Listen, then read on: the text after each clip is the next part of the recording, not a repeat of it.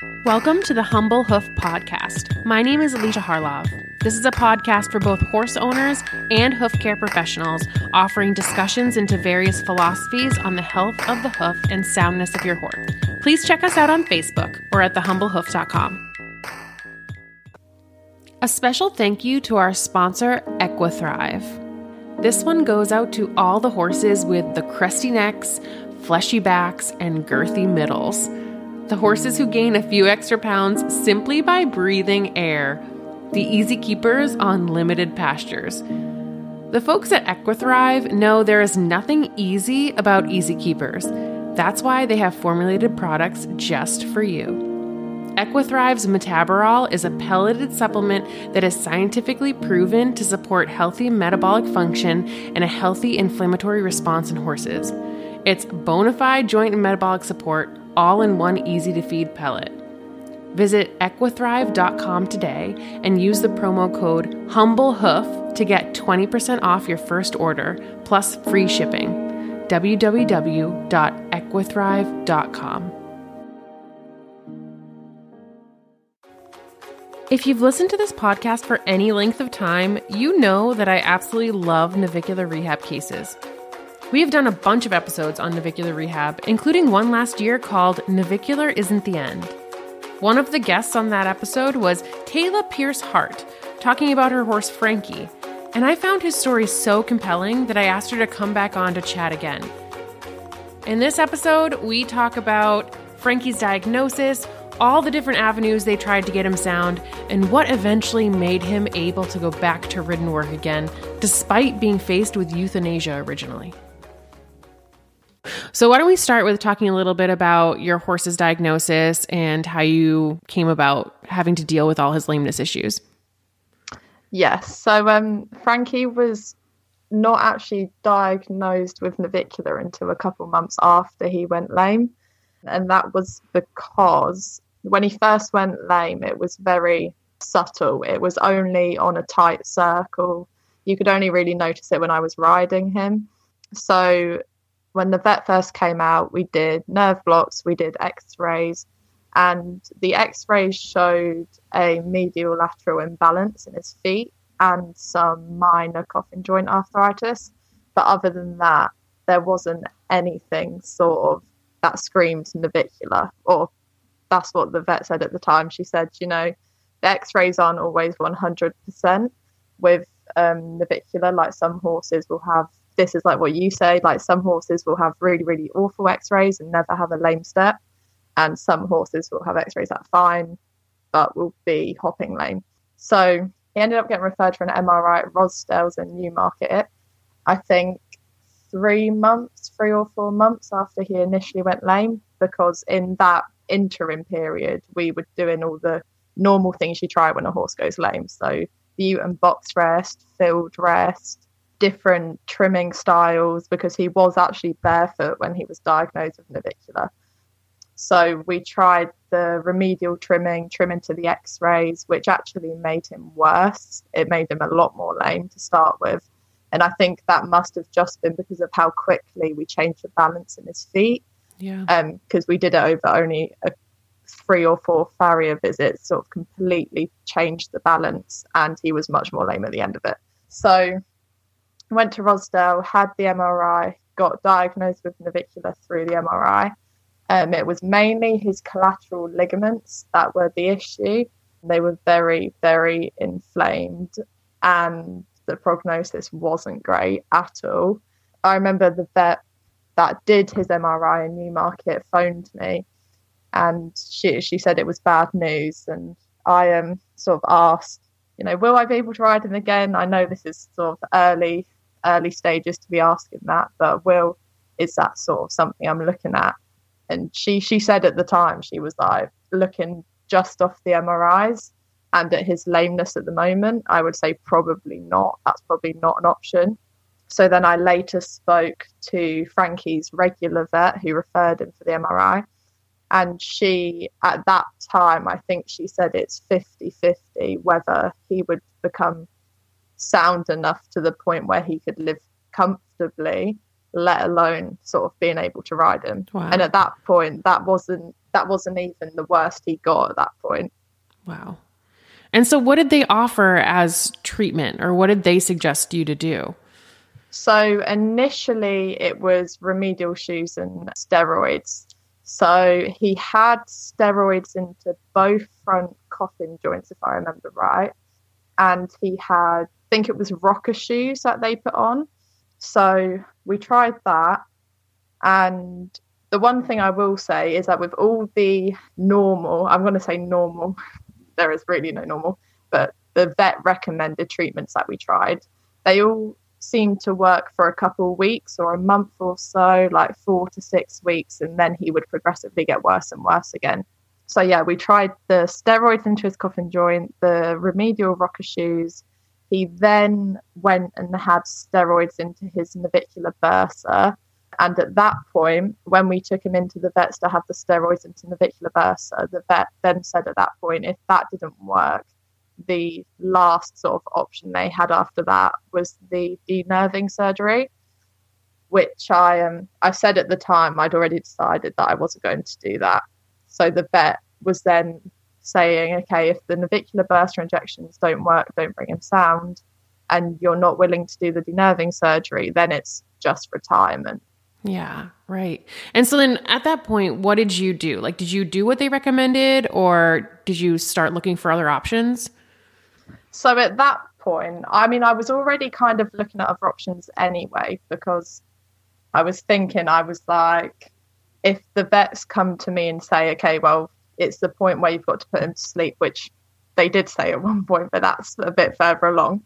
Um, but if the vets say to me, you've got to put him to sleep, we've got to retire him, is there anything that they've not actually offered that I could still try? And the only thing I could think was taking him barefoot and trying that route again, which a lot of people said to me at the time, he's already barefoot. Sort of, he was barefoot when he was diagnosed. He was barefoot for years before he was diagnosed. So, what difference would it make now? Which, I mean, to be fair, at the time, I did think that's a fair point, you know because that was before I'd actually properly looked into barefoot rehab and realized there's much, much more to it than just a horse not wearing shoes. Right. Yeah, exactly. And I think that's something that I wanted to point out too is that my gelding, when he was diagnosed, was also already barefoot.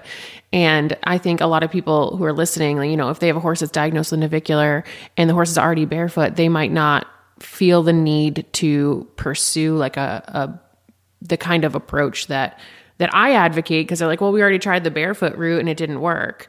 Yeah, exactly. So there's definitely a lot more to it. So why don't you talk a little bit about, you know, what some of the steps that you did with Frankie and, and what you saw progress with? Yeah. So following the failed treatments from the vets. So like I said, the coffin joint injections, initially we saw a positive sort of reaction to that only lasted a couple weeks. Same with the shoes. It lasted, I think, the first shoeing cycle. He looked like he was getting a, getting a lot better. By the second shoeing cycle, which was around the same time that he had the navicular bursa injections, he was the lamest he'd ever been.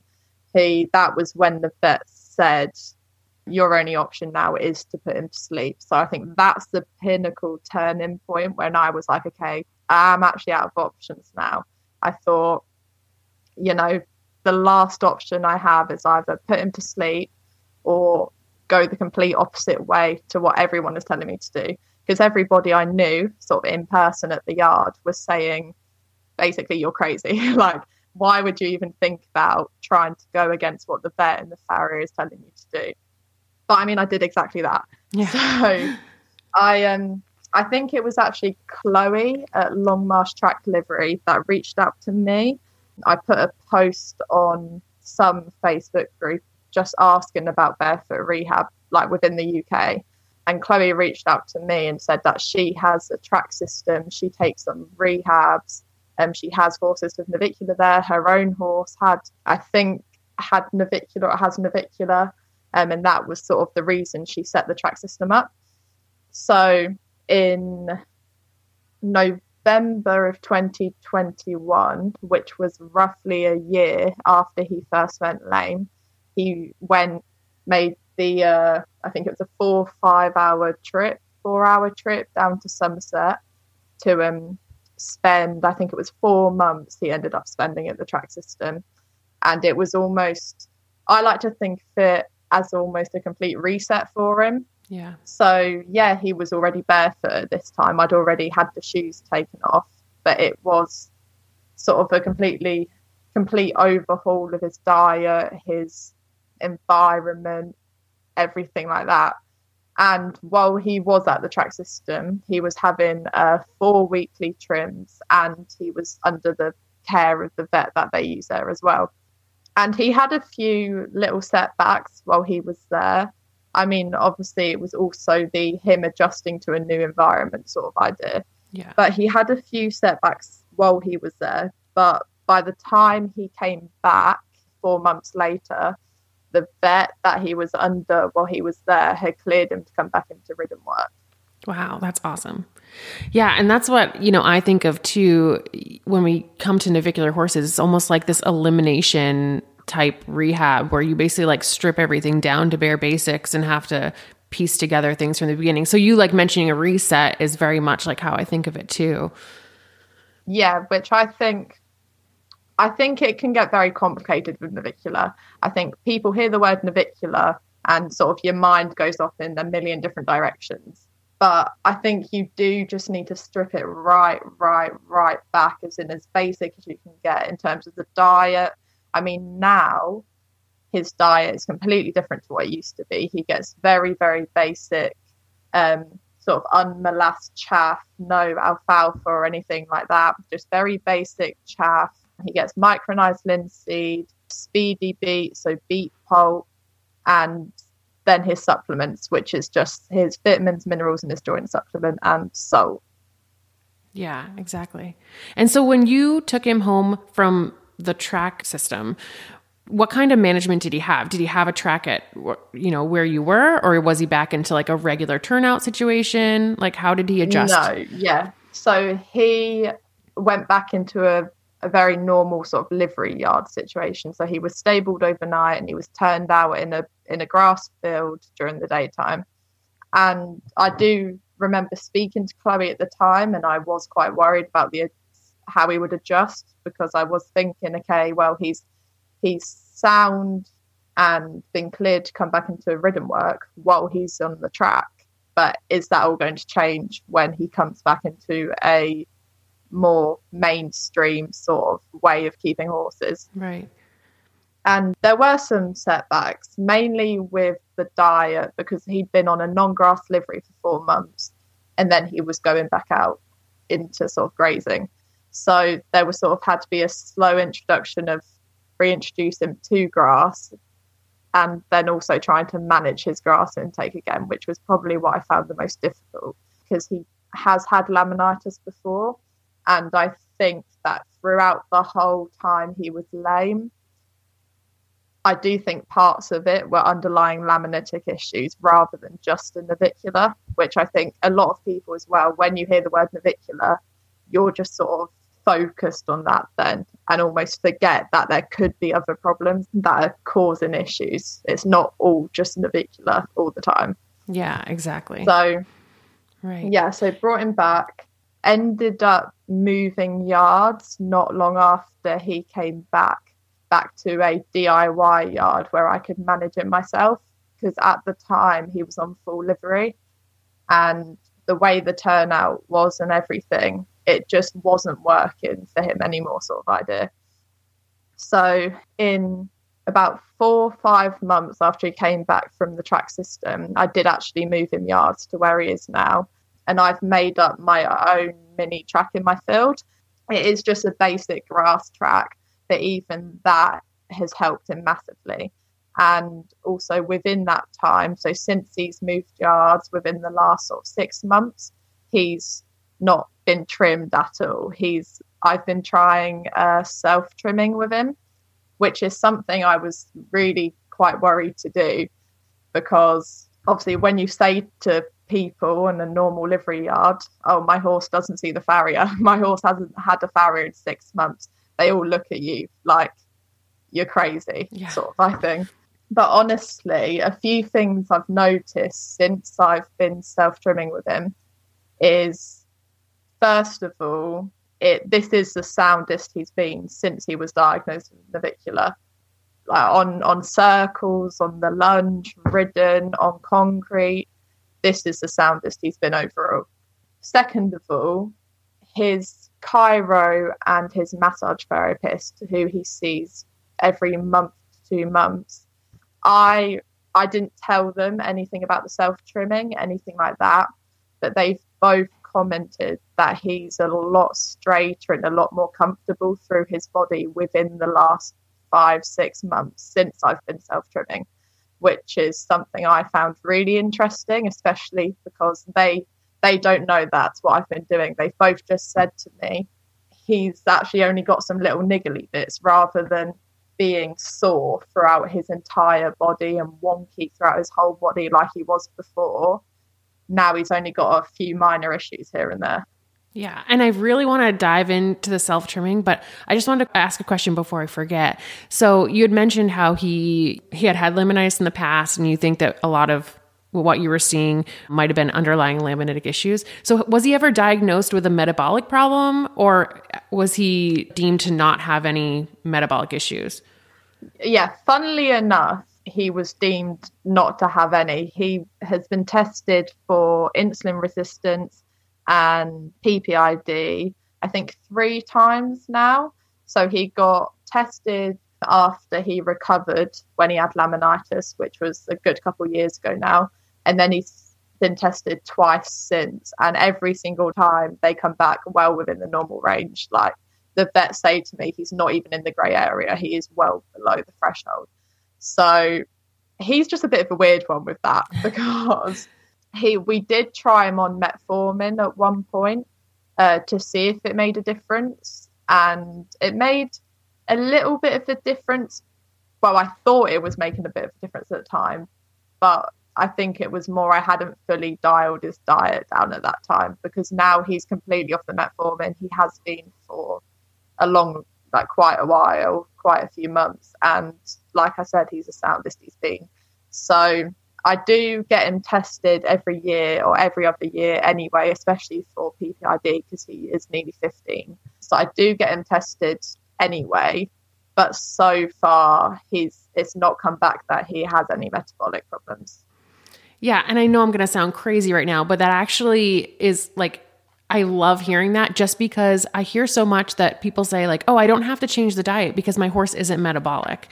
But the amount of horses that I see that are sensitive to diet and sensitive to grass and sugars and their blood work is perfect is a lot more than you'd suspect. So the fact that he can be so sensitive to diet, but also have really great blood work just kind of proves that point that some horses, you know, they need that extra care in their diet, even if everything looks fine medically.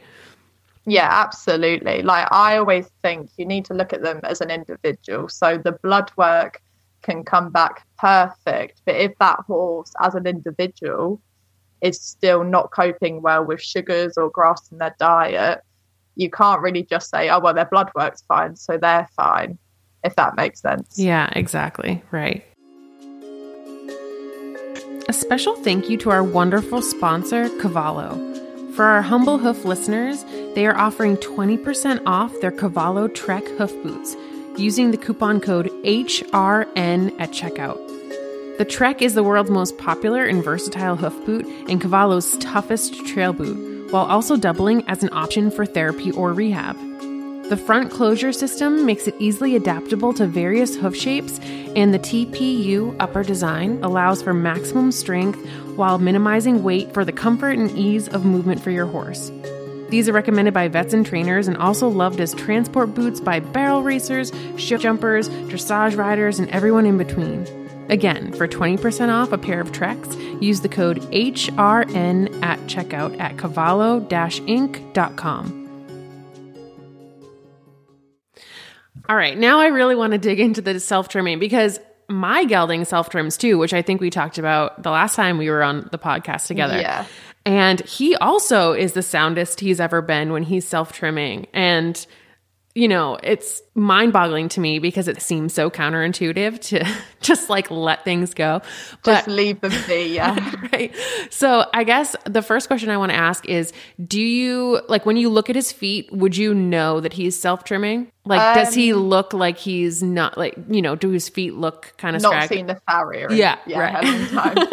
um, now, no, nobody nobody that I know or that I'm friends with or that I've seen him has looked at him and said, "Oh, his feet look really long" or "His feet look really bad." His feet are actually looking really good at the moment. When um, I first started self trimming with him, there, there was a, about a month or two where his feet did look very messy, and obviously that there is that part of you that's like, "Oh my god, I need to get the farrier out." Like it needs to be tidied up, it needs to be trimmed, and but I just kept thinking, okay, just you know, keep going, keep going, and his feet will hopefully find their equilibrium. And they have now because over Christmas I've barely really ridden him because I was busy and it's Christmas and all the rest. So he hasn't actually done much over the past two, three, four weeks. And I was expecting his feet to get a little bit long with sort of the reduced workload. But in all honesty, I'm actually been really surprised. It seems like his feet have just kind of worked out what they need to do now. It's kind of it's been that sort of long, that five, six months that his feet almost have adjusted to the reduced workload. And I have no worries that now I've started riding them more often again, that his feet are going to grow a bit quicker and keep up with that. Yeah, and I've I've noticed the same in horses that I see that are self-trimming. And for those listening that might not know, like I feel like some people hear self-trimming and they think that means that the owner is trimming the horse themselves, but really it's the horse maintaining their feet on their own just through their own movement yeah. and wear, which uh, you know, I get like can sound so crazy and it's something that It does though, doesn't it? Yeah. Because when I've said to people I've said to people I don't really touch his feet like nobody touches feet. I, I spray them every couple of days and we'll pack them with hoof clay just to prevent thrush. Other than that, that he doesn't get trimmed. He doesn't. His feet, which I know, like you said, it sounds very sort of the opposite of what you would want to do with a horse with hoof issues and navicular and laminitic issues. Is just not touch their feet, not have a farrier trim them every four weeks or shoe them every four weeks. It sounds very it, it just doesn't sound like what you should do. And I know it does sound crazy. Anyone listening will probably think it sounds crazy. yeah. But it's it's one of those things where you need to once you've seen it and you've seen how well it can work, like it completely changed your mindset. Yeah, absolutely. And honestly, like I save it for cases where the things that I normally would do haven't been successful because I feel like it can surprise us you know, and there are a lot of horses that do mm-hmm. great reg- getting regular trims and they're perfectly sound. And, you know, that's fine too. But yeah. Uh, what was the other thing I was going to ask about him? Oh, so the, I know that you kind of addressed this, but when he first started self trimming, were you doing anything to maintain his feet in terms of riding? Like, did you do X amount of miles a day or did you ride over like tarmac a lot or, you know, did you have to do anything to kickstart it? So we do a lot of road work anyway because of where we are. You have to ride on the road to get to the bridleways.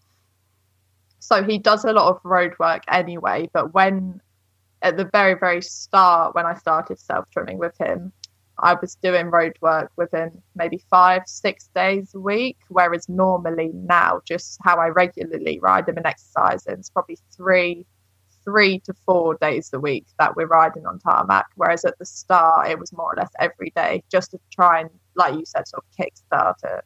Yeah, right, exactly. Yeah. And I think that, you know, Nic Barker is a really great resource for self trimming. And she wrote the book Performance Hoof Performance Horse. And she also talks about how, you know, they do a lot of road work at her property in in England and that's how they kind of get those rehab horses started with their self trimming but she sees horses that then go to live on you know a grass track or a grass field who then like you've seen with Frankie end up adjusting. Um, and obviously you know I I think that diet has to be dialed in really well because if they're eating a lot of excess sugar and starch, or if they're not getting the right mineral balancing, then their feet are going to grow poorly anyway. So I don't, you know, that's where self trimming might not work if you don't if you don't have all the pieces of the puzzle together. Yeah, and I think that's what it is. I think with well, not just navicular, any hoof issue or issue in the horse, but obviously we're speaking about navicular. You need to look at the whole picture. I think just focusing on, say, with Frankie's MRI, oh well, his collateral ligaments have issues with them. He's got coffin joint arthritis. When we were just focusing on that, so we were doing the steroid injections and you know the box rest, the bute, the shoes, it just ended up making him worse. It's only when I took a step back and sort of looked at him as the whole horse. So his diet, what he's eating, how much turnout he's getting, how much sort of road work he was getting, everything together, like body work, chiro, physio, like there's so many pieces of the puzzle to put together, which is why it can be very overwhelming when you're told your horse has a navicular diagnosis and you need to do X, Y, and Z. So you do kind of need to just take a step back and break it down into, you know, the simple steps like, okay, physio, diet, you know, exercise, road work, etc., etc. Yeah, exactly. And so my question is, how did your vet back home respond to his soundness? Because they obviously had mentioned not a great prognosis to even return to being a pasture pet.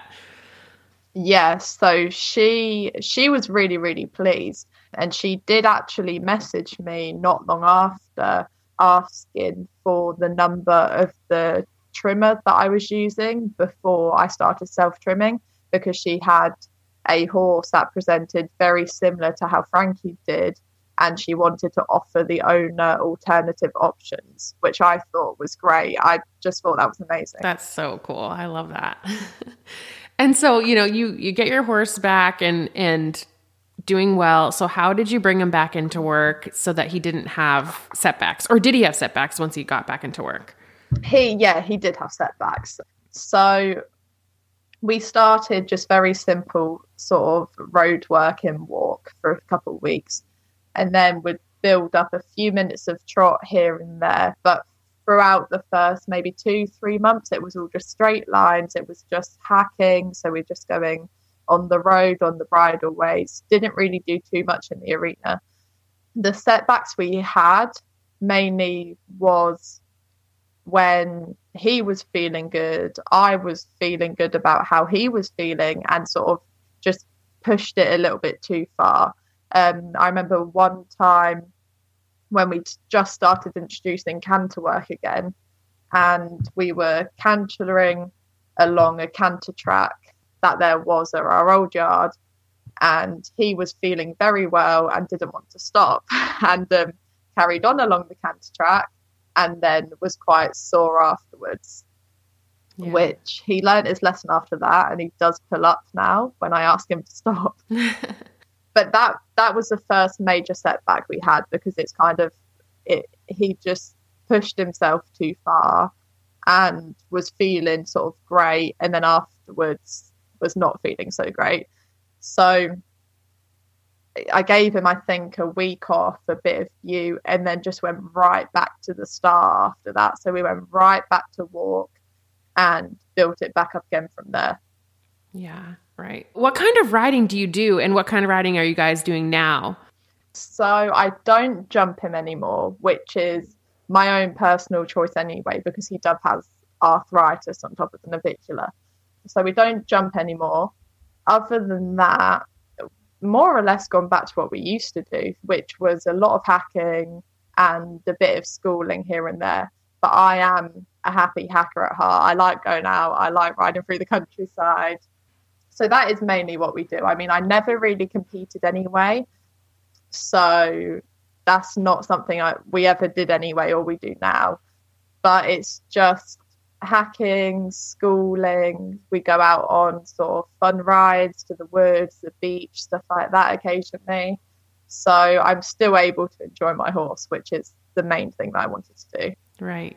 Yeah. And if you wanted, you probably could do you know, showing and stuff like that. I, I am the same way. I don't personally show. It's never interested me. It used to make me super anxious when I did it in high school. So I, I'm the same way. Yeah. Like I prefer hacking out. And I mean, trail riding can be super strenuous. I mean, you see a lot more varied terrain than you do in a ring. So oh, well, I agree. The um, the trails that we have around us, some are massively stony and rough, and he copes absolutely fine over them. Yeah. Awesome. And then how long did it take? Like, how long has it been since he's been fairly consistently sound? So I would say, I would say he's been consistently sound mainly since we started the self trimming. So between which was just in the summer. So the first couple months he was coming back into work, it was a little bit up and down, which did panic me at the time because I was thinking, no, like I've just got him back. He sounds like he can't be having these setbacks where he's having off days or, you know, doing a little bit too much one day and then being sore for a couple days. So it did really panic me to start with. But yeah, I would add thinking back on it, I would actually say it's been the self trimming. I think that's been a massive, massive difference. And it's, that's what's kept him, touch wood, consistently sound over the past six months. That's awesome. And, you know, I don't know if you've seen that I'm opening this track system rehab, you know, kind of similar yes, to Yes, I have seen. It looks amazing. Thanks. And so, you know, you've mentioned a track, you have you have him on a track now and you had him on a track at Longmarsh. And do you think that that, you know, was helpful for him for his rehab? Absolutely. Just even on my little basic track that I have in my field, you can just see how much more he moves, which is the first thing I wanted because you know you see horses stood in the field and just head down all the time. So the the extra movement, just not even just his feet, but his body and his muscles, I've noticed a difference in his work and how he's he just feels stronger in himself, even if I'm not riding him very often. And his field is uphill as well, which does help. Other than that, I think overall track systems are just, I think they are just a better option, really. Because obviously, the movement, even like I said, on a very basic grass track, I think the extra movement is really the thing that makes a big difference, in my opinion, compared to sort of regular turnout. Yeah, right. I mean, I agree. I've seen horses that live like, you know, even owners that have set up little tracks, like their feet just end up so much better when I see them because they're forced to move more just to get to their different resources. So it's just, you know, the horses are made to move. yeah, they're what they, they are. That's the thing. And I think that's what we we do often forget. But I mean, even now, over winter, Frankie stabled overnight and turned out during the daytime but I've not actually seen the negative effect on his feet or on his body, uh, which I thought I would sort of with the extra stabling. But his feet have actually they've adjusted better than I thought I would to sort of a reduced workload and reduce movement. That's great. Yeah, and I think um those are all the main things I wanted to touch on, but do you have any advice for owners that are either like struggling with a case that they're, you know, not sure how to proceed on I think my main bit of advice would just to be treat each horse as an individual. So, so obviously, I say about how self trimming has really helped Frankie, but like you said earlier, some horses do really well on a four week or six week trimming schedule in in their diet. You know, you can't. It's not like a one one shoe fits all kind of idea. You you need to look at your horse individually, and there will be a bit of trial and error there. There was loads of trial and error for me until you find what works for your horse individually. And I think with that, I also say don't have any expectations because when Frankie first started coming back into work at the start of last year, when he came back from Longmarsh, I had sort of a preset time frame in my head, which I then very quickly realized wasn't going to be realistic. It was sort of take it each day as it comes rather than by a month down the line, we're going to be doing this. By two months down the line, we're going to be back to cantering and jumping and stuff like that. Just don't have any expectations. Just listen to what your horse tells you and take it each day at a time. Yeah, absolutely. Awesome. Well, thank you so much for being willing to chat with me about this. And I just love your story and I love how devoted you've been to getting him sound. And I'm so happy that he's going so well. Thank you. I mean, I think one more thing I will say actually before I go is that I think we all know this, but if there's somebody listening that is at the very start of a diagnosis, it is very emotionally taxing. It is emotionally draining. It's financially draining. It's mentally draining and it is it is difficult as well when you have the opinions of lots of different people. So not only vets and farriers, but just other people in the horse world. Sort of, I had lots of people saying to me, "Are you sure? Like this is a good idea in terms of the barefoot rehab, especially with the self trimming." A lot of people doubting what I was doing, which can be not very nice when you feel sort of you're on your own. And that's why I think the little communities, even sort of the barefoot rehab the navicular group, like utilize resources like that. Because to me, that is a resource to use. Obviously, you're on there, there's loads and loads of knowledgeable people and the groups like that that are there wanting to help you because we're all in the same position at the end of the day. Yeah, exactly. Right. I mean, it's so important to have a community. If I didn't have people around me when Vinny was first diagnosed, I probably would have just given up because it is, it can be, like you said, emotionally draining and amongst all the other things you're dealing with. So, oh, absolutely. Obviously, when it got to the point when I was told to have Frankie put to sleep, it was really having that community, even that online community, and having those, the support of the people around me, even if those people are thousands of miles away still having that sort of support system to go, yeah, okay, I can try this and I can actually push through it. Yeah, exactly. Well, thank you very much for having me on again. Oh, yeah, thank you. I think this is awesome. I'm super excited to share it and I really appreciate your insight. And you have like such a great way of putting things. You're really awesome and articulate. So I really appreciate it. thank you. All right. Well, have a great rest of your afternoon and I'll send this to you when it's done being edited. Cool. Thank you very much and have a lovely rest of your day. Thanks. Bye. Bye. I always say that I'm slightly more hoof obsessed than the average person, and chances are, if you're listening to a hoof care podcast, you are too. So we should probably be friends. Feel free to find me on Facebook or email me at thehumblehoof at gmail.com.